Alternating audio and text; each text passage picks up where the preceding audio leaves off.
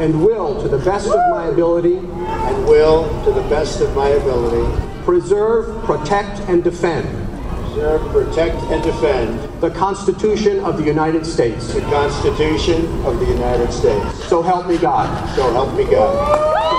Donald John Trump telah disumpah beberapa saat sebelum pukul 12 waktu Amerika bagian timur oleh Ketua Mahkamah Agung Amerika John Roberts. Dengan demikian, pengusaha real estate yang berubah menjadi politisi ini resmi menjadi presiden ke-45 Amerika Serikat tepat mulai pukul 12 siang ini. Dalam upacara sumpah jabatan presiden ini, Trump menggunakan Alkitab pribadinya dan Alkitab milik Abraham Lincoln yang digunakan dalam pelantikan presiden ke-16 itu 156 tahun yang lalu.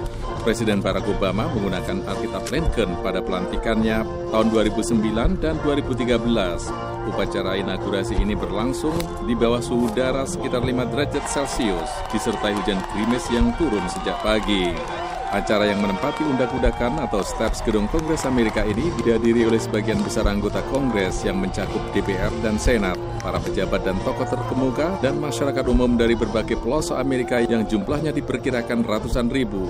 Sesuai tradisi, acara serah terima tampuk pimpinan pemerintahan dan negara dari Presiden Barack Obama ke Presiden Donald J. Trump ini juga dihadiri oleh para mantan Presiden Amerika yang masih hidup. Mereka adalah mantan Presiden Jimmy Carter bersama istri Rosalind Carter, mantan Presiden Bill Clinton bersama istri Hillary Clinton yang sekaligus saingan Donald Trump dalam pemilihan presiden November lalu dan mantan Presiden George W. Bush bersama istri Laura Bush.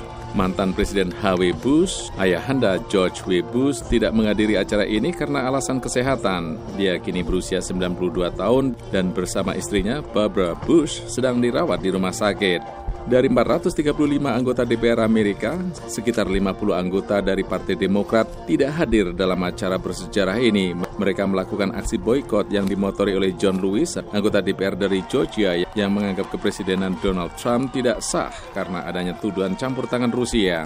Sementara itu, seluruh anggota Senat dari Partai Demokrat yang berjumlah 46 orang menghadiri acara pelantikan Presiden Trump ini. Dalam pidato inaugurasinya, Donald Trump di antaranya mengatakan, Today, we are not merely transferring power from one administration to another or from one party to another, but we are transferring power from Washington, D.C.